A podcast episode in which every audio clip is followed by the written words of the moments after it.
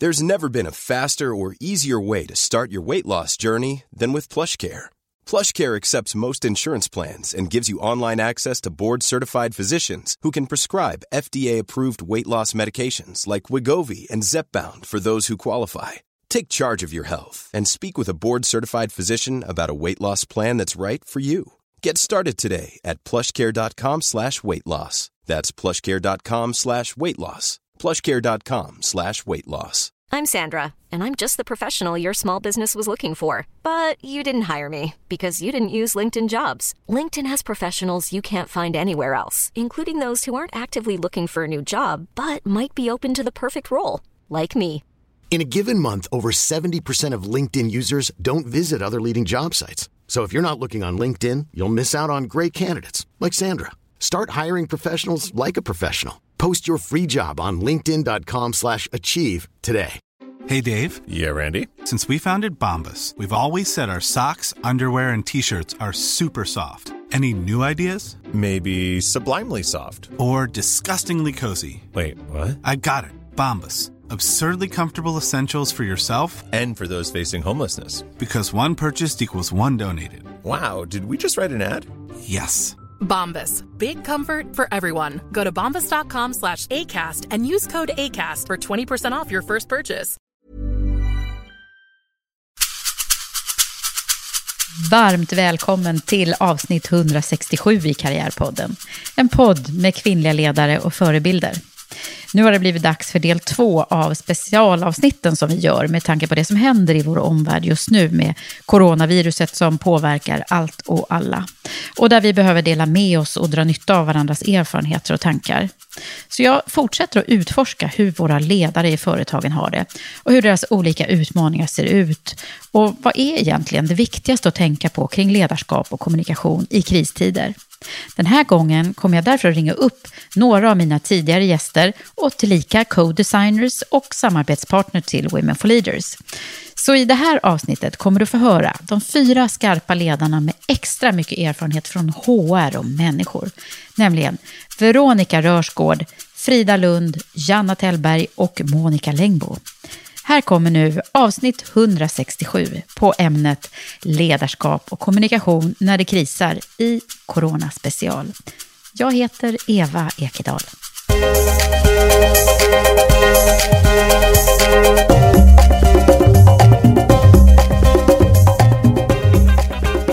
Först tänkte jag ringa Veronica Rörsgård som är Managing Director för Pysslingen Preschools inom utbildningskoncernen Academedia. Hon var tidigare HR och IT-direktör på Skanska och har stor erfarenhet av att leda förändringsarbete och utveckla verksamheter.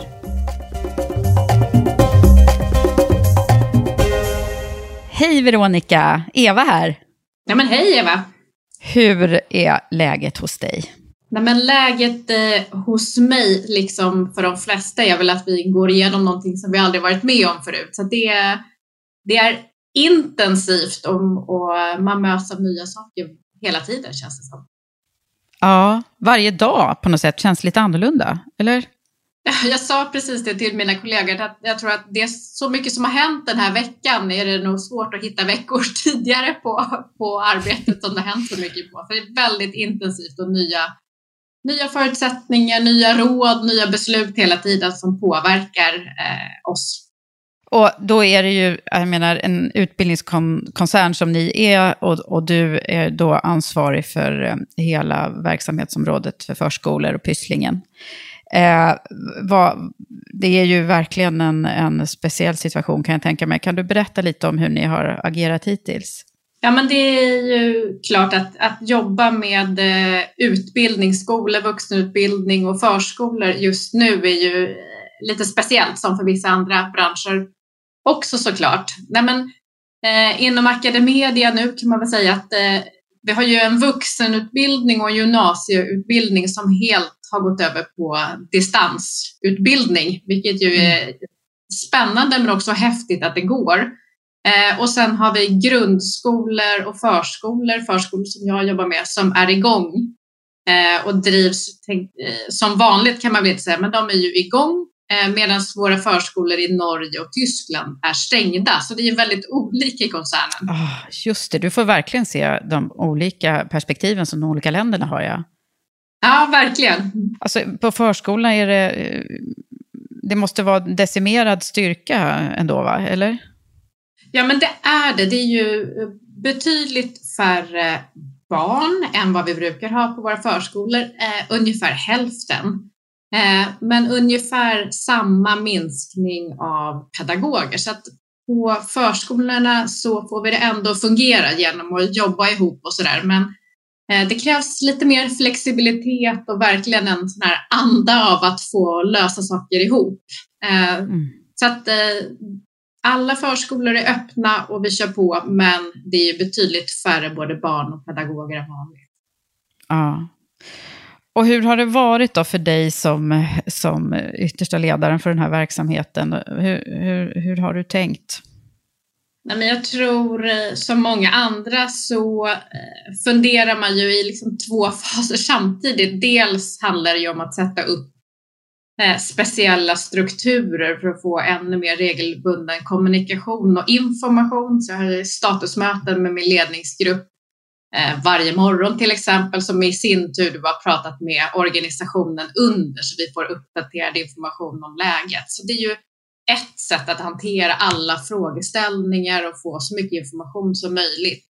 Eh, och det måste ju vägas mot att det kommer ju finnas en, en en tillvaro och en situation eh, efter corona i alla fall i den här fasen. Så man måste ju också mm. orka hålla i en del långsiktiga frågor och orka hålla lugnet och jobba med dem. Så att den avvägningen är väl något som man jobbar med hela, hela tiden. Hur har ni gjort eh, med krisgrupp och sådär som jag förmodar att ni har? Hur, fungerar det hos er? Absolut, vi har eh, krisgrupp på koncernen eh, och vi har också krisgrupp hos oss i Pysslingen förskolor. Och det är väl viktigt att försöka att inte belasta eh, vanliga linjeorganisationer med alla typer av frågor. Vi vill ju egentligen hjälpa dem så mycket som möjligt att jobba på som vanligt. Så jag tror att det, det är bra att försöka ha en struktur vid sidan om som avlastar och sköter mycket så att organisationer kan göra det de ska göra vardagligdags. Men Veronica, du som har en, jag som känner dig, eh, vad, vad, du som har en lång bakgrund eh, som ledare i, i, en helt annan bransch också och förmodligen har gått igenom x antal kriser tidigare, fast på helt andra sätt. Då. Vad, vad kan du dra för paralleller? Kan du dra några Men, paralleller? Att, eh, mycket på liksom, vad krävs för typ av ledarskap? Och egentligen är det väl kanske samma sak som i vanliga fall, men det blir ännu tydligare att det krävs som ledare. Eh, jag tänker på att man måste vara väldigt transparent kring situationen och våga prata om både det man vet och inte vet att vara liksom systematisk och lugn och hålla huvudet kallt samtidigt som man måste visa liksom förståelse för personers oro och liksom hjärta för de som påverkas på olika sätt.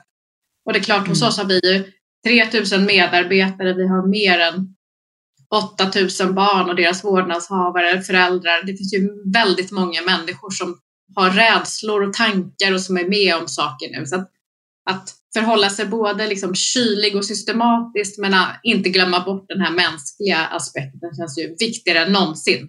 Och hur, hur tar du det här då rent personligt? Du har ju själv barn och, och, och, äldre också. Vi har ju alla det liksom runt omkring oss. Ja. eh, vad, vad, hur, hur, hanterar du de här, den här situationen själv? Nej, men jag tillhör väl kategorin som blir ganska lugn eh, när det blåser. Sen självklart kan jag vara orolig för liksom, familjemedlemmar och de man känner som tillhör riskgruppen. Det är självklart så. Men, men jag tror att det ändå är viktigt att, att ha ett lugn och även att liksom, ta hand om sig för att orka vara uthållig. Jag har precis gått på en lunchpromenad och äta, sova och röra på sig är väl liksom viktigt, för vi vet ju inte hur länge vi ska hålla på så här eller ha det på det här sättet.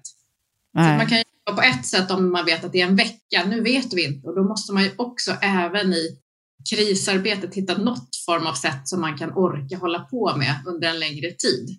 Det gäller ju mm. både för mig och alla medarbetare och mellanchefer.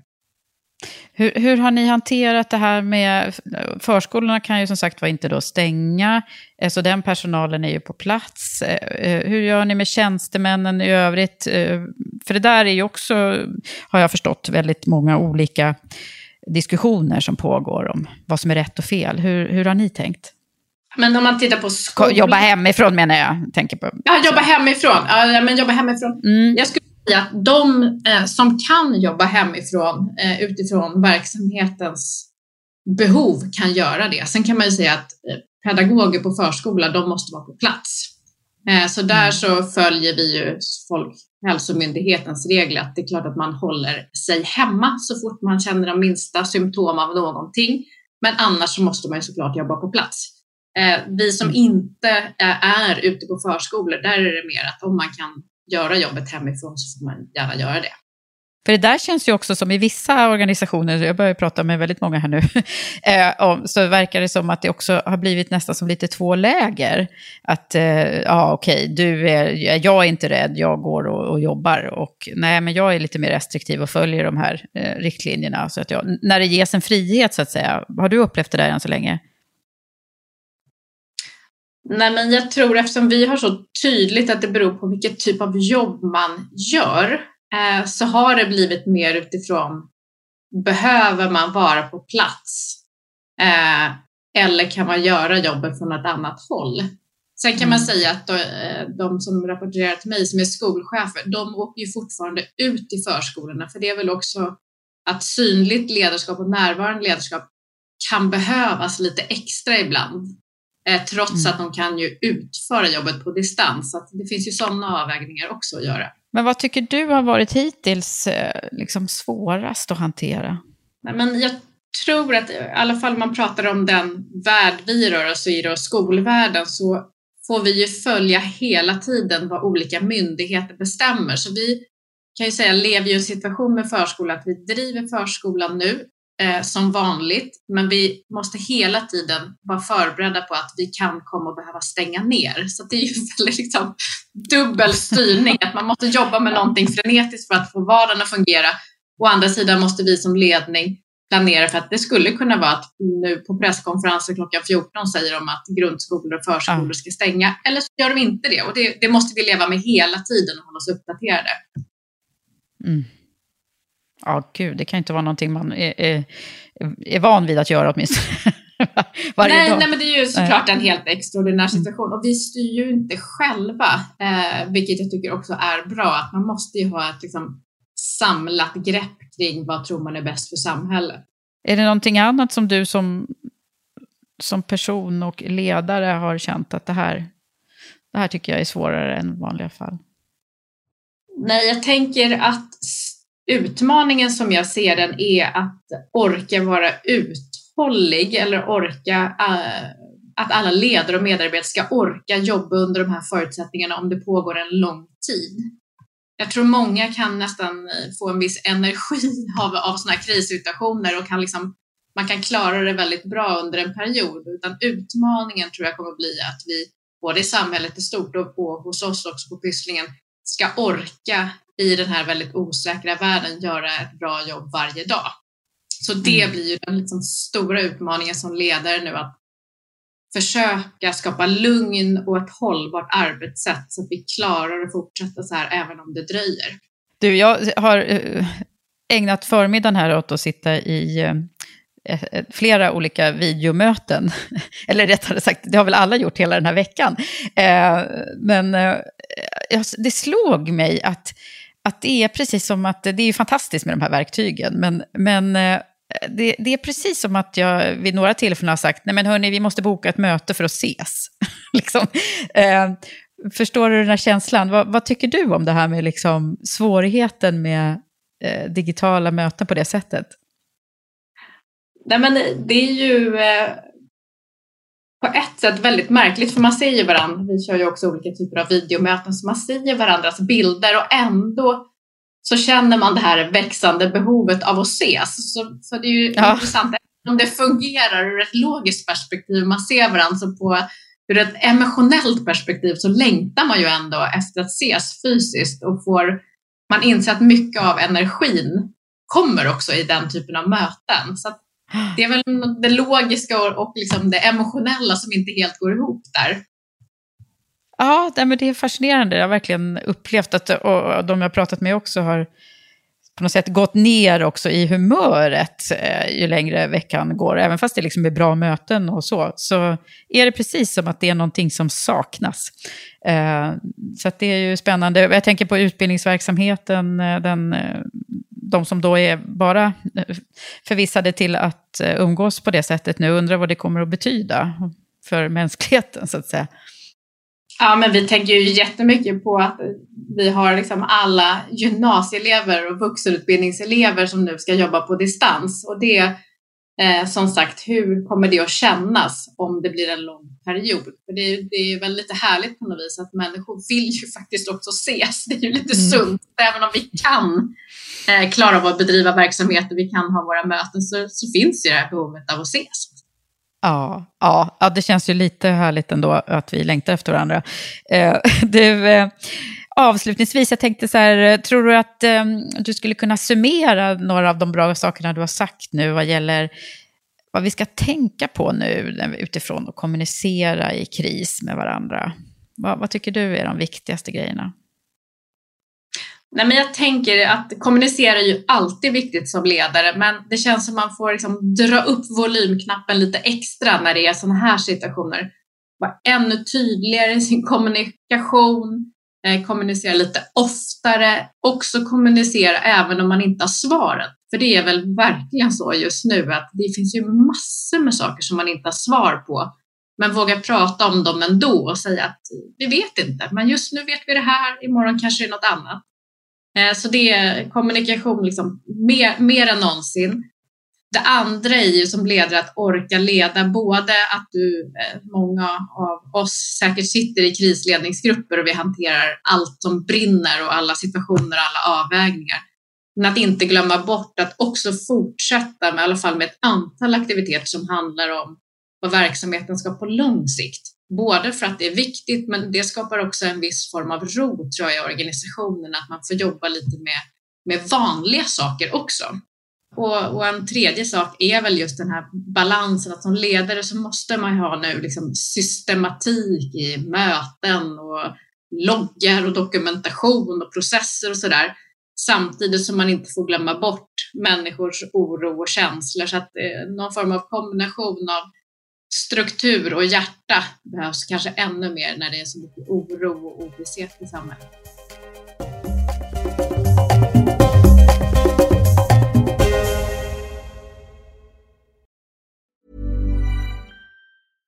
Have catch yourself eating the same flavorless dinner three days in a row?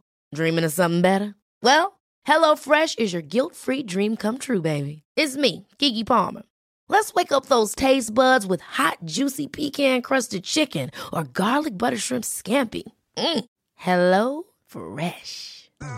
Stop dreaming of all the delicious possibilities and dig in at HelloFresh.com. Let's get this dinner party started.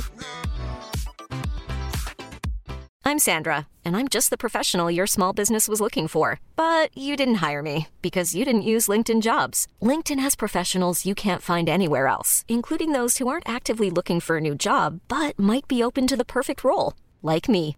In a given month, over 70% of LinkedIn users don't visit other leading job sites. So if you're not looking on LinkedIn, you'll miss out on great candidates like Sandra. Start hiring professionals like a professional. Post your free job on linkedin.com/achieve today. Millions of people have lost weight with personalized plans from Noom, like Evan, who can't stand salads and still lost 50 pounds. Salads generally for most people are the easy button, right? For me, that wasn't an option. I never really was a salad guy. That's just not who I am. But Noom worked for me. Get your personalized plan today at Noom.com. Real Noom user compensated to provide their story. In four weeks, the typical Noom user can expect to lose one to two pounds per week. Individual results may vary. Wow! Nice! Yeah! What you're hearing are the sounds of people everywhere putting on Bombas socks, underwear, and t-shirts made from absurdly soft materials that feel like plush clouds. Yeah, that plush. And the best part? For every item you purchase, Bombas donates another to someone facing homelessness. Bombas. Big comfort for everyone. Go to bombas.com slash ACAST and use code ACAST for 20% off your first purchase. That's bombas.com slash ACAST. Code ACAST. Hey, it's Ryan Reynolds, and I'm here with Keith, co star of my upcoming film, If, only in theaters, May 17th. Do you want to tell people the big news? All right, I'll do it. Sign up now and you'll get unlimited for $15 a month in six months of Paramount Plus Essential Plan on us. Mintmobile.com slash switch. Upfront payment of $45 equivalent to $15 per month. Unlimited over 40 gigabytes per month. Face lower speeds. Videos at 480p. Active Mint customers by 531.24 get six months of Paramount Plus Essential Plan. Auto renews after six months. Offer ends May 31st, 2024. Separate Paramount Plus registration required. Terms and conditions apply if rated PG. Och nu tänkte jag ringa Frida Lund som är Head of People and Culture på konsultföretaget Curamando. Hon har tidigare varit inom medievärlden, bland annat försäljningsdirektör inom Schibsted-koncernen och vd inom Omnicom. Frida är också författare och föreläsare på ämnet hållbar förändringsledning. Om hur man står stadigt i sig själv och i sitt ledarskap även när det blåser som värst. Hej Frida! Hej Eva! Hur är läget hos dig och hur mår du? Jag mår bra. Jag sitter hemma och arbetar som många andra. Och eh, ja, jag mm. måste väl även också tillstå att jag är lite tagen av stundens allvar. Ja, man är det. Lite så omskakad när man vaknar på något sätt. Ja, ja det här eh, situationen finns ju med en 24-7 nu på, på nyheterna ja. och eh, ja, i tankarna hos många tror jag också. Ja. Men hur, eh, hur har ni det då på, på Curamando nu? Va, va, va, hur har ni valt liksom att se på det här så här långt? Ja, vi eh, sitter som många andra och analyserar situationen. Något som är väldigt skönt i i det här läget är att vi, vi har en star väldigt stark värdering hos oss som är lösningsorienterad. Och den, den lever vi verkligen, verkligen nu. Det blir viktigt med värderingar i de här tiderna. Ja, oerhört viktigt. Det är ju krissituationer som jag upplever som ledare att man framför allt kan luta sig på sina värderingar. Men sen kan det ju också bli värderingskonflikter. Berätta, vad, vad, vad är det som händer med alla hos dig och med dig själv? Nej, men jag har reflekterat att um, man brukar ibland hänvisa till, till vården som ett exempel på där det verkligen kan uppstå värderingskonflikter där jag uh, som medarbetare har valt ett yrke för att det är viktigt för mig att få arbeta med, med vård och omsorg och att det ibland kan bli, bli svårt att göra det.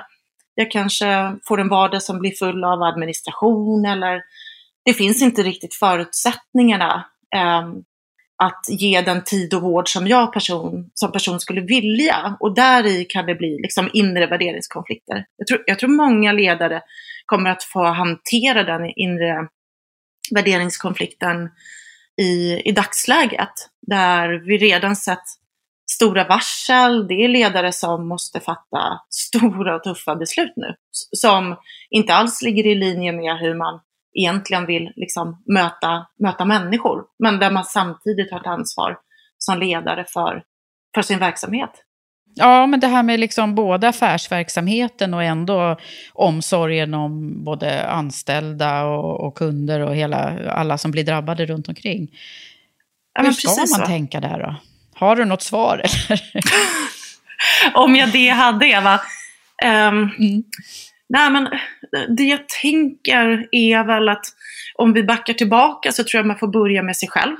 Uh, nu om inte förr så är det ju otroligt viktigt att även om många har en hektisk agenda, i varje fall få små mikropauser där man kan landa i sig själv, känna efter hur, hur känns det inom mig? Eh, hur mår jag? För är det någonting som är viktigt i kommunikation eh, i en verksamhet så är det ju autenticitet. Det, det tror jag är svårt att upprätthålla om man nu bara sitter fast i att göra listor och powerpoints och excel. Jag tror att det är jätteviktigt i kommunikationen att också känna efter och inte bara tänka efter. Och du, hur har ni gjort med det här jobba hemma och så? Vad har ni tagit för, för beslut där? I vår verksamhet som konsulter så jobbar ju vi ute på plats hos kund och i nära dialog med våra kunder så har ju vi de senaste veckorna utifrån Folkhälsomyndighetens eh, rekommendationer backat tillbaka till att jobba hemifrån. Och jag upplevt att det har fungerat otroligt bra. Mycket av vår verksamhet går ju att eh, göra, eh, genomföra hemifrån. Eh, och av respekt för både liksom individer och, och samhället så har vi, har vi kunnat fatta beslut att jobba hemifrån och också kunna genomföra det på, på ett bra sätt, tror och hoppas jag. Hur tycker du? Du sitter hemma nu eller? Jag sitter hemma, precis. Mm. Ja. Hur, hur tycker du att det är? Jag tänker på det här som du just sa, att man, eh, man kanske får tid att, gå tillbaka till sig själv och så. Och så är man ju väldigt mycket själv nu då, om man inte är på videomöte eller i telefon. Va, va, vad har du för tankar kring det där? Men jag tänker att vi fungerar ju väldigt olika. För vissa är det ju otroligt skönt att få lite tid för sig själv. Det är så du hämtar energi och för andra så tror jag att eh, avskildheten är ytterligare ett eh, stressmoment. Där det är viktigt då att våga lyfta luren och antingen ringa sin respektive eller en, en kollega. Och jag tänkte på en konkret sak är att vad som allmänt ger oss människor mening och energi, det är ju att finnas till för andra. Eh, och det mm. är ju ett ypperligt tillfälle just nu att kunna göra det. Checka in en extra ja. gång med kollegorna och kolla i, i teamet hur man mår och så. Ja, men det blir ett nytt sätt att kommunicera verkligen. Alltså, eh, både du och jag har väl bitvis varit vana att, jobba hemma, vi som känner varandra lite grann, eh, sen tidigare också. Så det, det, det är ju inte helt o...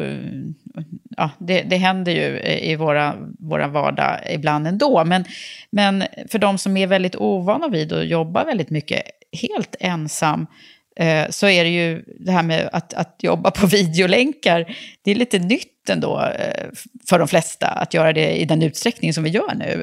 Eh, vad, vad tycker du om det? Jag är lite nyfiken på vad som kommer hända framåt. Vilka potentiellt större beteendeförändringar kommer det här att medföra i hur vi reser versus att jobba mer i videomöten.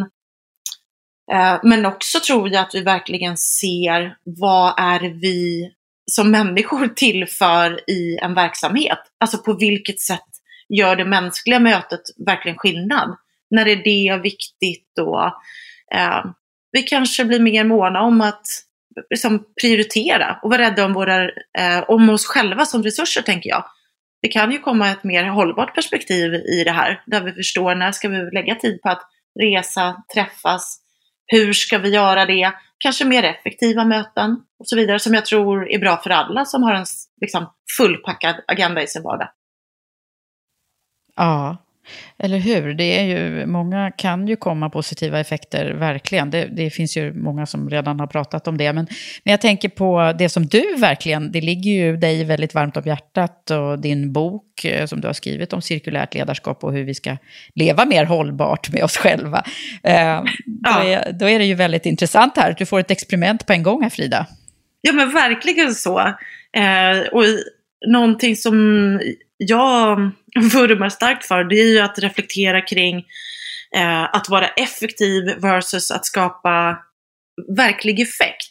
Och det är lite det jag menar att jag tror att vi kan se nu, där vi är så många som instinktivt vill göra en massa saker. Det är så att vi, vi känner att vi eh, kommer till vår rätt, det är så vi känner att vi är med och bidrar och, och så vidare. Och det är också en, en stark drivkraft i många av oss tror jag, att det är så vi känner att vi har kontroll.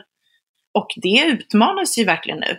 Vi kan inte göra så mycket, varken åt, åt viruset eller att vi kanske sitter i, i en hemmiljö där det här liksom instinktivt att börja göra saker i vår jobbvardag inte riktigt fungerar på samma sätt. Och det, ja, det är eh, någonting som, som jag sa, jag tror faktiskt att det kan komma någonting gott ur Vad, vad är det som krävs av dig som, som ledare då, om, man nu, eh, om du reflekterar över det?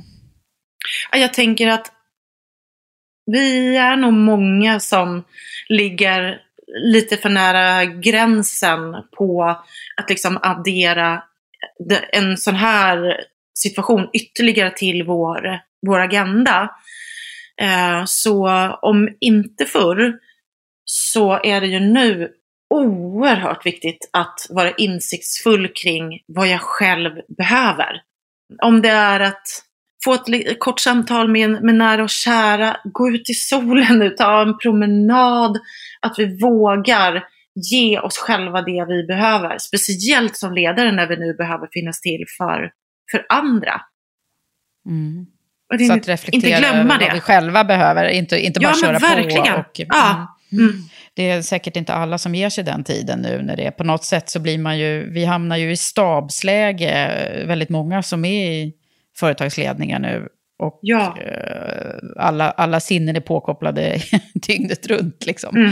Eh, Frida, om du skulle bara summera vad du liksom vill, vill, skicka vidare kring det här läget som vi befinner oss i. Vad, vad, vad blir dina liksom? Jag tänker att... Skicka vidare. Eh, ja, nej men ta hand om dig själv. Och det är inte en egoistisk handling i, i det här läget, utan ta hand om dig själv. Eh, och, så att du kan ta hand om, om andra. Eh, mm. Det går inte, vi, vi kommer, det är nog många som kommer en hög arbetsbelastning.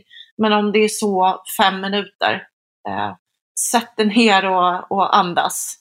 Ring ett samtal, ta ett bad, gå en promenad. Eh, det, det låter kanske banalt, men jag tror att det är oerhört viktigt. Så att vi kan vara närvarande och eh, autentiska i, i mötet med, med våra medarbetare.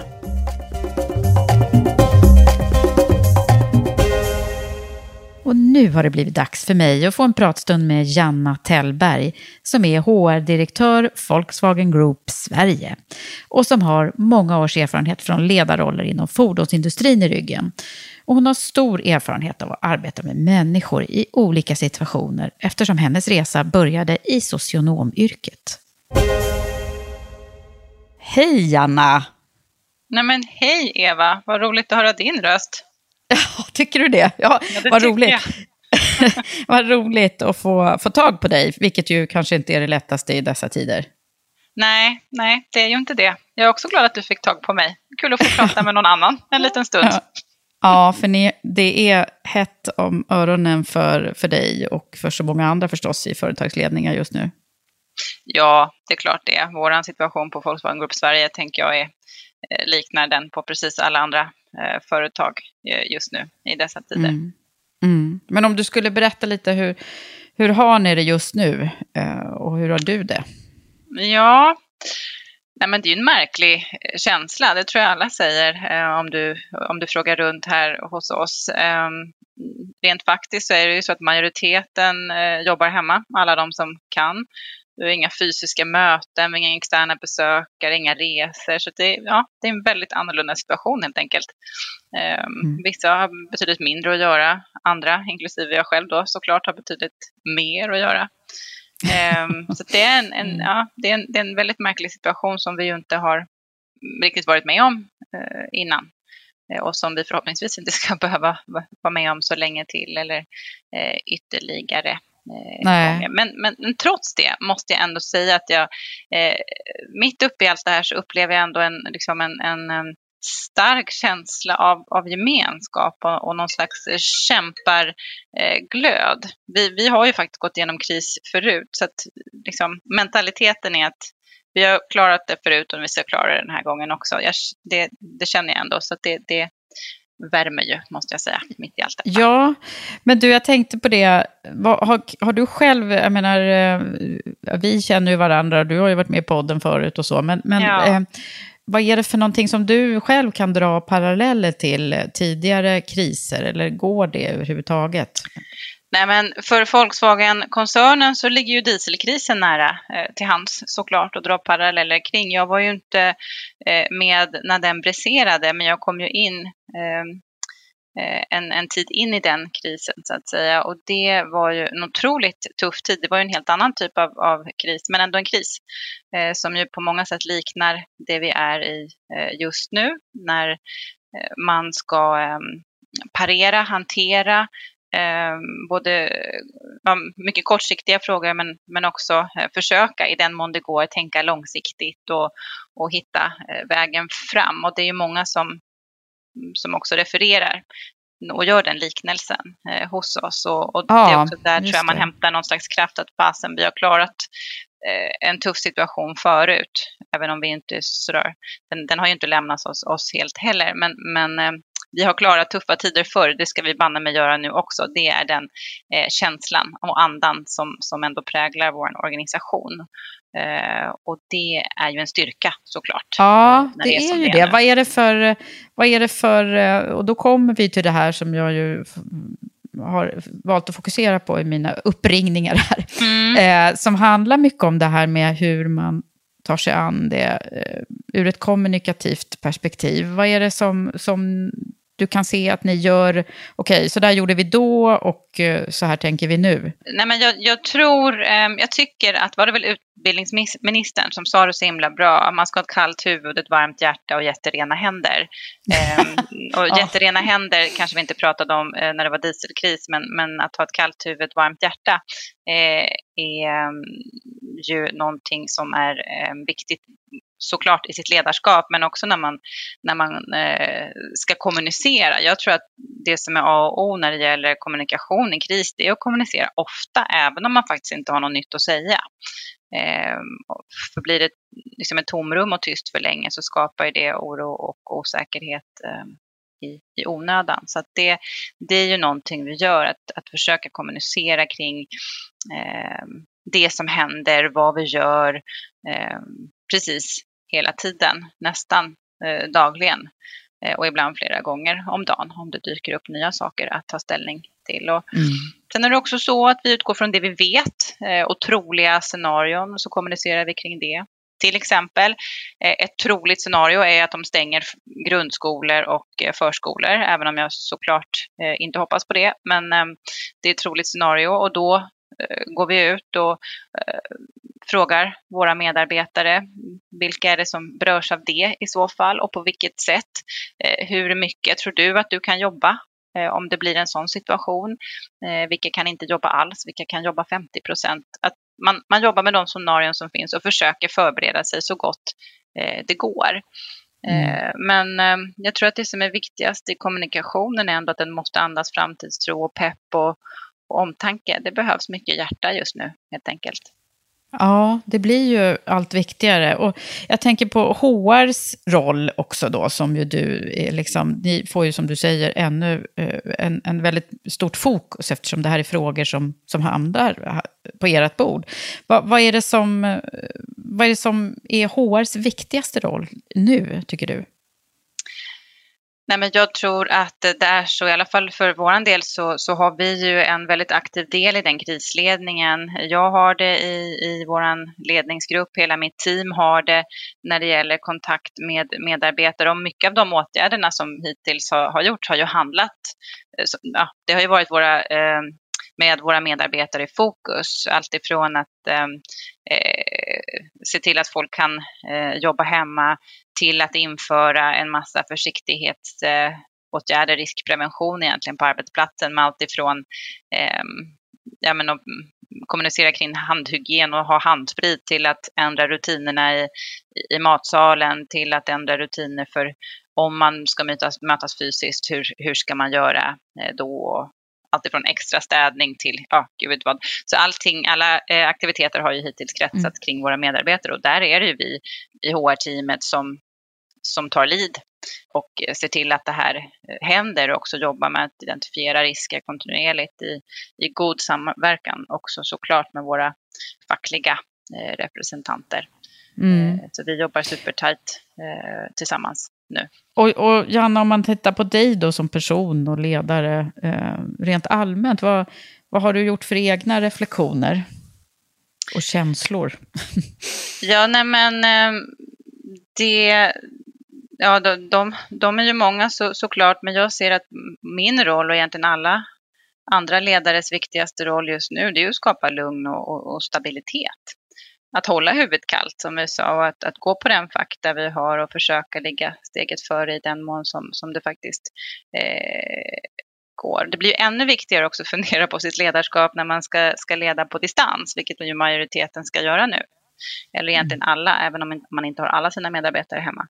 Eh, vi kan inte leda med sms och mejl nu. Nu är det mänsklig kontakt som är eh, fokus på via telefon eller Skype eller Teams eller vilket verktyg man nu använder. Men eh, lugn, stabilitet, trygghet. Nu tar vi en dag i taget. Fråga hur folk mår, hur man har det. Eh, och inte heller underskatta vikten av att ha roligt också när det är ganska dystert runt omkring i omvärlden. Jag tror att humor får man liksom inte tappa i det här. Det måste vara okej, okay. man måste hitta saker att skratta åt i det här. Jag tror att det, eller jag känner och ser att det ju lyfter eh, om man kan få, eh, du vet, skrattgråta en stund ihop. Ja, verkligen. Tokigt, sådär. Man hämtar energi det, ur det. Det är ju rätt intressant. Nu har det ju gått en vecka eller mer än det kanske för några som har jobbat eh, helt hemifrån. Mm. Jag vet inte, hur, hur har ni kunnat göra det? Hur har ni ja, men vi har dryga 70 procent av våra medarbetare eh, hemma. Eh, och vi är ju också en sån organisation där väldigt många av våra eh, medarbetare har den typen av jobb, att de är inte på kontoret 8-5, de är ute på olika typer av möten och eh, det finns många som är vana att jobba hemma redan, men såklart inte veckor i sträck. Och det är väl om man ska tänka några steg framåt så, så det är inte den fysiska hälsan här som oroar mig mest. Att vi kommer, många av oss kommer bli sjuka, eh, det, det räknar jag med. Um, men det är ju den, den psykosociala hälsan som vi på riktigt måste fundera på och jobba med och förebygga eh, nu eh, och stärka liksom, på ett positivt sätt så, så gott det går. Eh, till exempel då mm. vikten av att hålla kontakt med människor eh, som, som är hemma och att teamen fortsätter att träffas. Så att man träffas via Skype så har man liksom sin kamera på så man ser varandra. Det är ju, går himla snabbt att få eh, ja, men, känslan av att man är ensam och eh, lite halvisolerad och så. Det hör jag ju redan efter en vecka att folk säger herregud ja, vad tråkigt det här är. Det, det är så äh, märkligt alltså, för att alla jag har pratat med nu har lite samma känsla, som har jobbat mycket mm. hemifrån, att man, mm. Eh, att man verkligen saknar den här liksom, fysiska eh, kontakten ganska snabbt i en sån ja. här... Speciellt ja. kanske med tanke på att det är att det är lite eh, ödesmättad stämning generellt sett i hela samhället mm. så blir det ju, alltså då behovet ökar ju av, av att känna eh, social samvaro. Och, och jag var ju faktiskt förvånad eh, själv över hur snabbt det har gått för mig, för jag är ändå van att bitvis jobba väldigt mycket självständigt ja. hemma.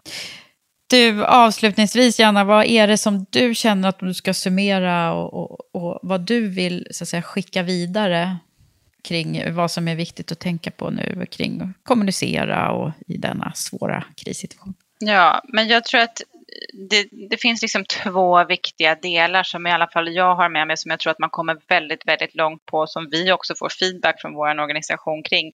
Det är att vi ehm, eh, kommunicerar eh, mycket men lugnt och sansat eh, och att det är väldigt mycket hjärta i det vi gör. Så jag, jag tänker att eh, lugn och stabilitet och hjärta. Det är väl ledord för, för oss eh, nu här mm. varje dag när vi mm. tar oss framåt och igenom. För, för ett liv efter det här, det kommer verkligen. Frågan är ju bara när vi, när vi ser ljuset och det vet ingen eh, just nu då.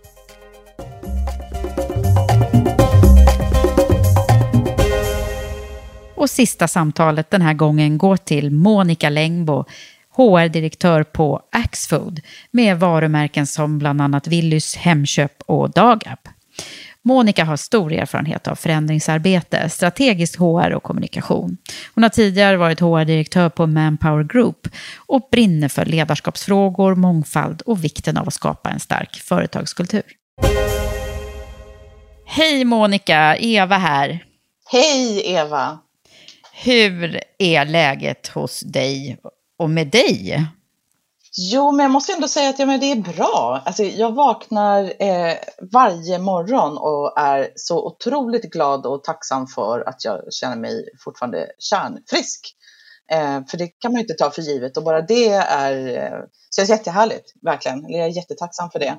Eh, och i övrigt så är det ju, nej men det, det känns lite märkligt att säga att det är bra, för naturligtvis är inte allt bra. Det är ju en väldigt exceptionell tillvaro vi lever i med, med det här coronaviruset. Men eh, vi eh, är ju en, en bransch, en dagligvaruhandelsförsörjning, en dagligvaruhandeln och är ju en prioriterad funktion, eh, framförallt nu i samhället vid, vid kris.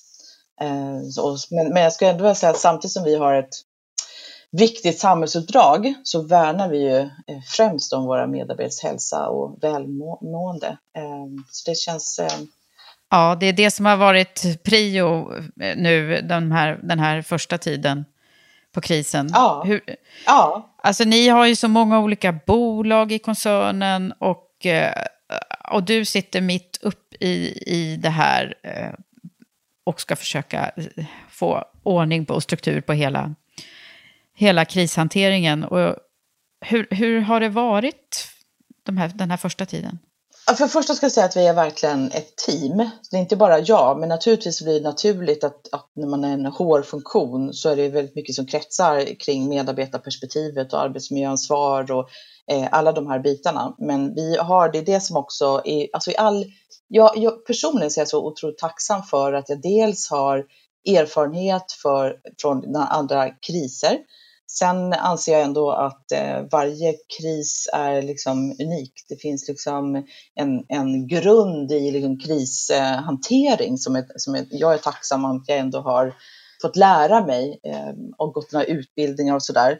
Men, men, vi är ju verkligen ett team tillsammans och jag kan inte nog, alltså, jag är så glad för att jag har fått förmånen, i alla fall då på Axel, att jobba tätt ihop med eh, alltså min kollega som är kommunikationsdirektör, Sara, och sen har jag också en egen kommunikatör i min ledningsgrupp som är då eh, HR, alltså ansvarig för all HR-kommunikation.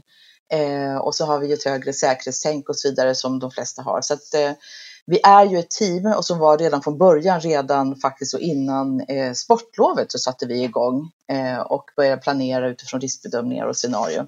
Det har, eh, är vi väldigt tacksamma för, att vi har kunnat proaktivt vara i beredskap inför liksom, varje ny utvecklingsfas. Ja, för det händer ju saker hela tiden i den här krisen. Man, det, man kommer in i nya faser varje dag känns det som.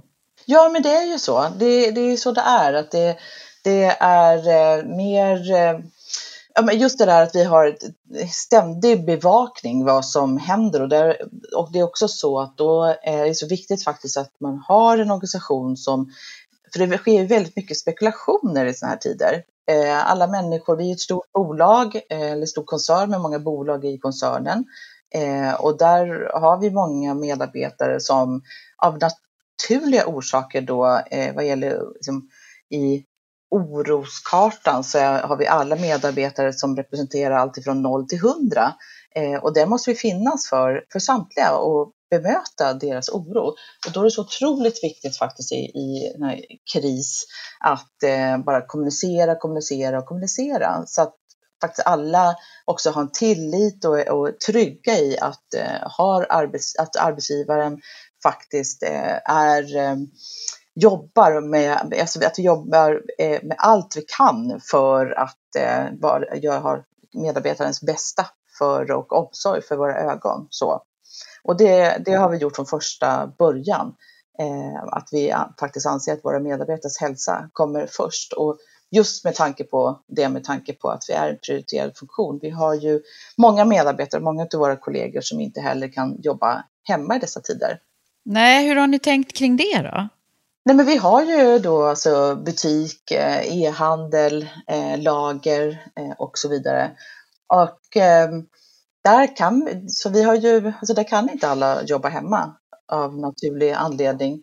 Och där har vi gjort allt vi har kunnat utifrån att ha fokus på ett säkerhetstänk, att öka naturligtvis med, med städinsatser och, och andra vad gäller liksom utrustningar, skyddsutrustningar och eh, framförallt bemött eh, eh, alltså oro och identifierat affärskritiska funktioner och eh, eh, även då riskgrupper. Så. Du nämnde ju här att eh, du har ju varit med, det har väl alla som i och för sig har jobbat i några år, eh, eh varit med i olika kriser, men du har ju suttit i HR-funktion eh, som HR-chef i olika av de här skeendena tidigare. Va, vad kan du dra för paralleller till tidigare kriser?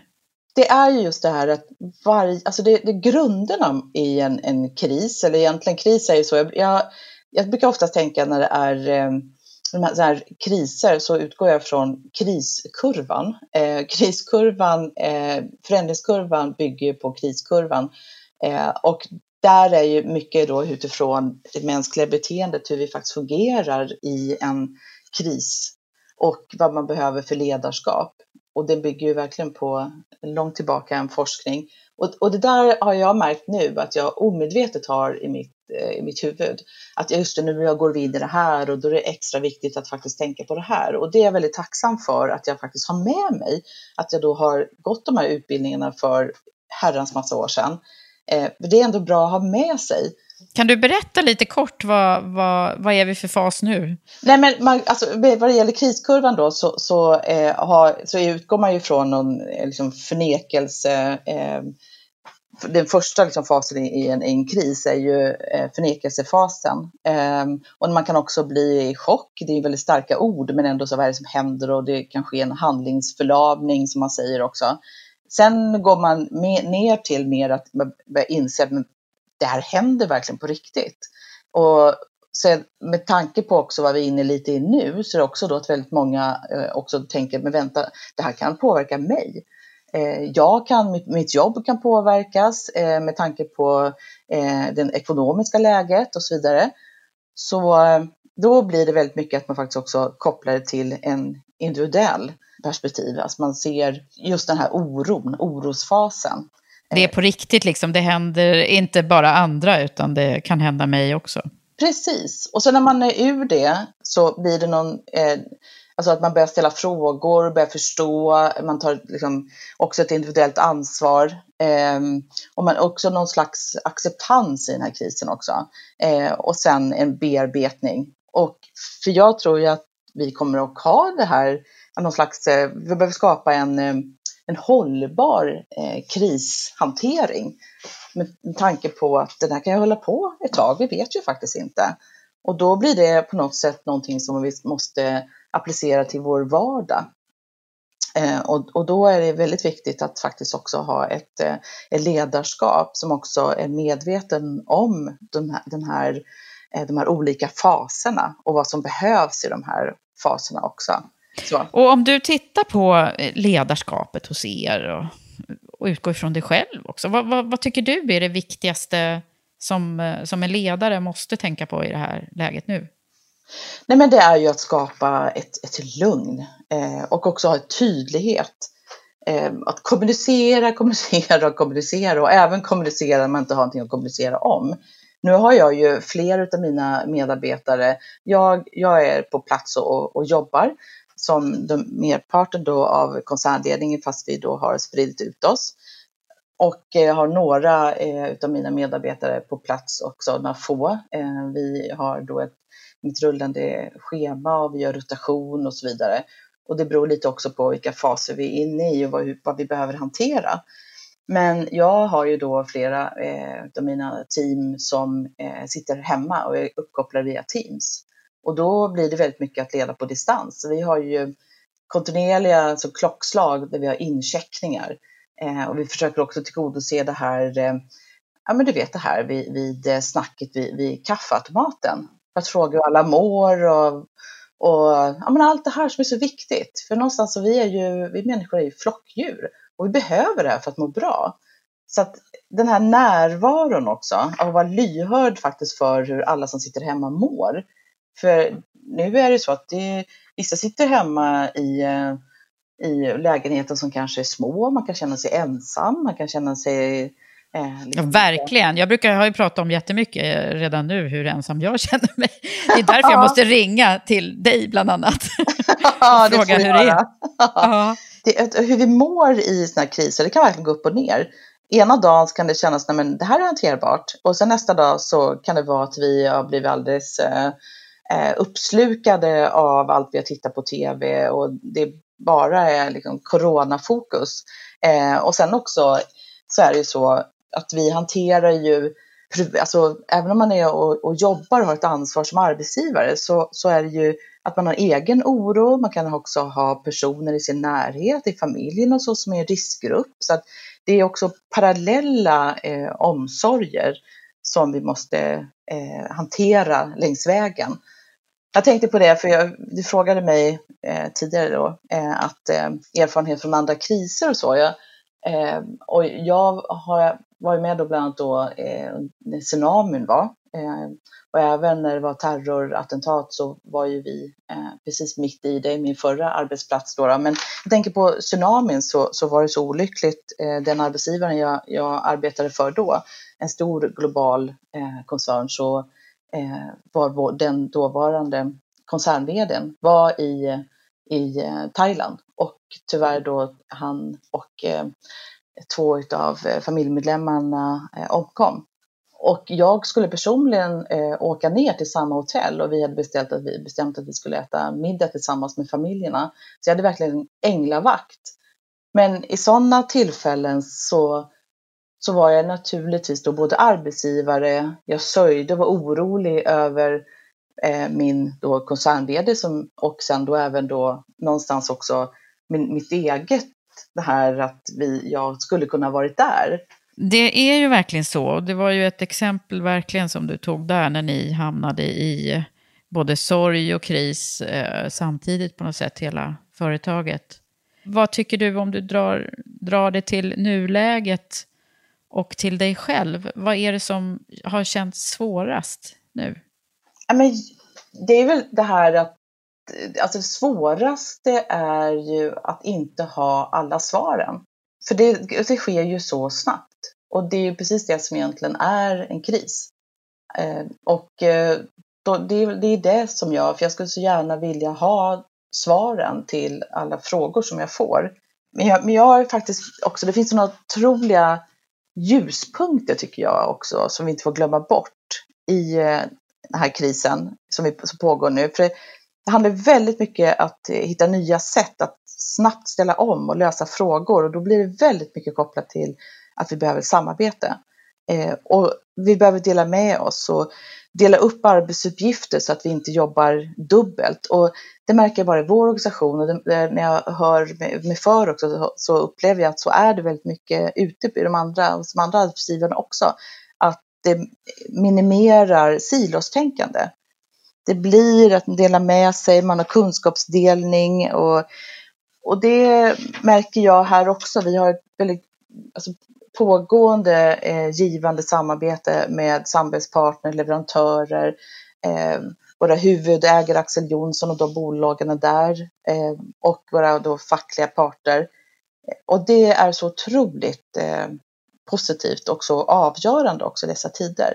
Och inte minst alla fantastiska människor som räcker upp handen och bara kavlar upp armarna och vad kan jag göra, säg till, eh, jag vill hjälpa till. Och det är ju fantastiskt att se de här värderingarna som, som bara finns där. Och det är ju avgörande i dessa tider. Ja men verkligen, alltså det är så tydligt. Eh, jag hade en solskenshistoria från en, eh, min sons trappuppgång där de hade satt upp, Eh, där han hade faktiskt och hans flickvän hade satt upp en, en lapp om att de kunde hjälpa till att handla och sådär. Och det, det blev en riktig solskenshistoria faktiskt med en person som som verkligen behövde det här och som skrev ett jättelångt brev. Och, ja, men du vet, så här, det, det finns så mycket fina berättelser nu som, där människor förenas eh, ja. kring de här svåra frågorna. Och det är ju märkligt att vi ska behöva en sån här typ av kris för att vi ska fatta det. Men det är också annorlunda, tycker jag, det här med att eh, det finns ju vissa som, inklusive jag själv faktiskt, som, som gärna skulle vilja bli volontär kring och hjälpa till och som så att säga, räcker upp handen och kanske till och med tycker att det är lite bra att få befinna sig i en, en, en, en roll där man verkligen känner att man gör nytta. Eh, så jag saknar lite den här stora organisationen just nu faktiskt. Men eh, mm. Eh, det, det som jag tycker har varit svårt i det, det är ju att vi nu inte ska träffas. Liksom. alltså att man inte, att man inte, ja, att det är liksom i hänsyn till varandra och till andra då, så ska man hålla sig på sin kant. Har du någon reflektion kring det här? Eller någon lösning? Nej, men det finns ju många tips och tricks, på, inte minst på eh, sociala medier och så. Men vi har virtuella fikapauser nu och eh, vi har då incheckningar. Och det är otroligt viktigt att eh, vara närvarande och framförallt också ha individuella samtal. Eh, så inte bara ha liksom, med, med alla, med hela avdelningar och så vidare, utan faktiskt också fånga upp eventuell oro eller tankar och så vidare. För det, det, det sker ju så väldigt mycket och det händer väldigt mycket med oss människor. Så det är jätteviktigt att, att ha den här närvaron även om vi inte kan träffas eh, fysiskt. Och den kan vi göra lika väl eh, på, liksom, så som det är nu. Sen blir det ändå en, det är så märkliga tider, för någonstans så bygger ju väldigt mycket av jag menar, vårt samhälle på de här alltså, medmänskliga relationerna som vi har, som vi får så mycket energi av. Och det är precis det så, som, som jag kan se att eh, på sikt om det här håller i sig längre så är det ju det som vi kommer känna av väldigt mycket. Att vi kommer ha en längtan och verkligen stor avsaknad av att få träffas fysiskt och allt det här som vi kanske annars tar för givet. Men det är det som vi har som, en, som arbetsgivare och verkligen ett eh, arbetsmiljöansvar också, att alla ska må så bra som möjligt och ha de, de eh, förutsättningarna och verktygen trots den här eh, den exceptionella tillvaron som vi, som vi lever i. Bra där Monica. Va, va, om du skulle avslutningsvis summera lite grann kring vad, vad, vad vill du skicka med eh, utifrån dels dina erfarenheter och det ni befinner er nu i? Åh, mycket. Dels det här att eh, också verksamheten måste också löpa på. Vi har ett ansvar, eh, inte bara för våra bolag utan också för, för Sveriges tillväxt och eh, taget för Sveriges ekonomi. Att eh, också, jag menar, vi hade till exempel i, igår så hade vi ett, jag samlar ju alla HR-chefer nu, vi träffas varje dag eh, och har då kontinuerliga avstämningsmöten. Eh, och det är så fantastiskt att se just de här värderingarna, hur vi alla unisont eh, bara ställer upp och hjälps åt och så självklart. Men igår så, så, tidigare så har det varit väldigt mycket och då har vi fortlöpande naturligtvis väldigt mycket coronafokus, men igår hade vi ett, eh, vi behövde ta ett, eh, ett affärsbeslut. Vi hade ett sådant möte och efteråt så fick jag flera sms ifrån flera av HR-cheferna som sa att vilket härligt möte. Eh, och just det här att också identifiera vad är must och vad är need. För verksamheten måste ju ändå fortgå. Eh, och hur gör vi det så att inte bara vi så sagt uppslukas av den här krisen, utan den måste vi lära oss att ha liksom löpande vid sidan om och hantera kontinuerligt. Så, så dels, dels det, men sen också att ha verkligen en omsorg eh, om, om oss själva och eh, i alla led.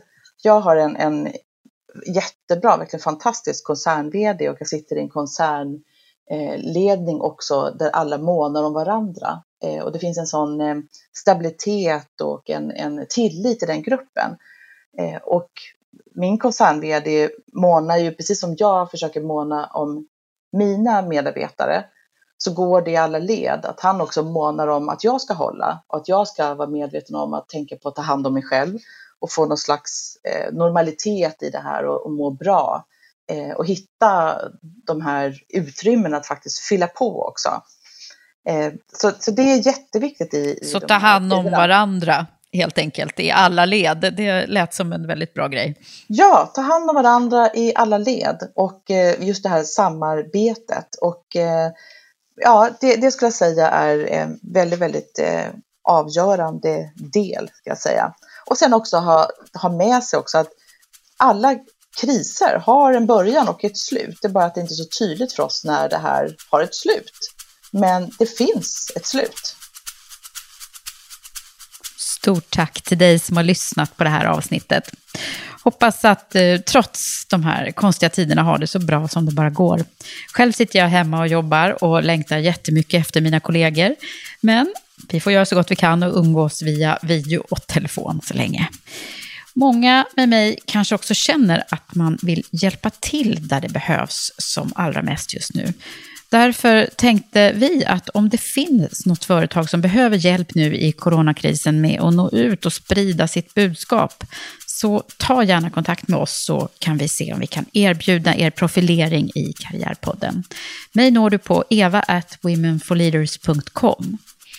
Avslutningsvis, vill du lära känna några av de här fantastiska ledarna som du hört om i avsnittet och är nyfiken på höstens programstart av Women for Leaders exekutiva ledarprogram, så är det några av dem som har varit med och designat olika moduler i programmet. Ansökan har öppnat och du kan läsa mer på vår sajt womenforleaders.com. Till sist, men inte minst, vill jag tacka vår samarbetspartner Volkswagen Group Sverige som aktivt vill driva frågor om jämställdhet och ett inkluderande ledarskap. Och vi hoppas att vi kommer kunna återkomma till mer spännande grejer tillsammans med dem. Det var allt från Karriärpodden den här gången. Sköt om dig nu så hörs vi snart igen.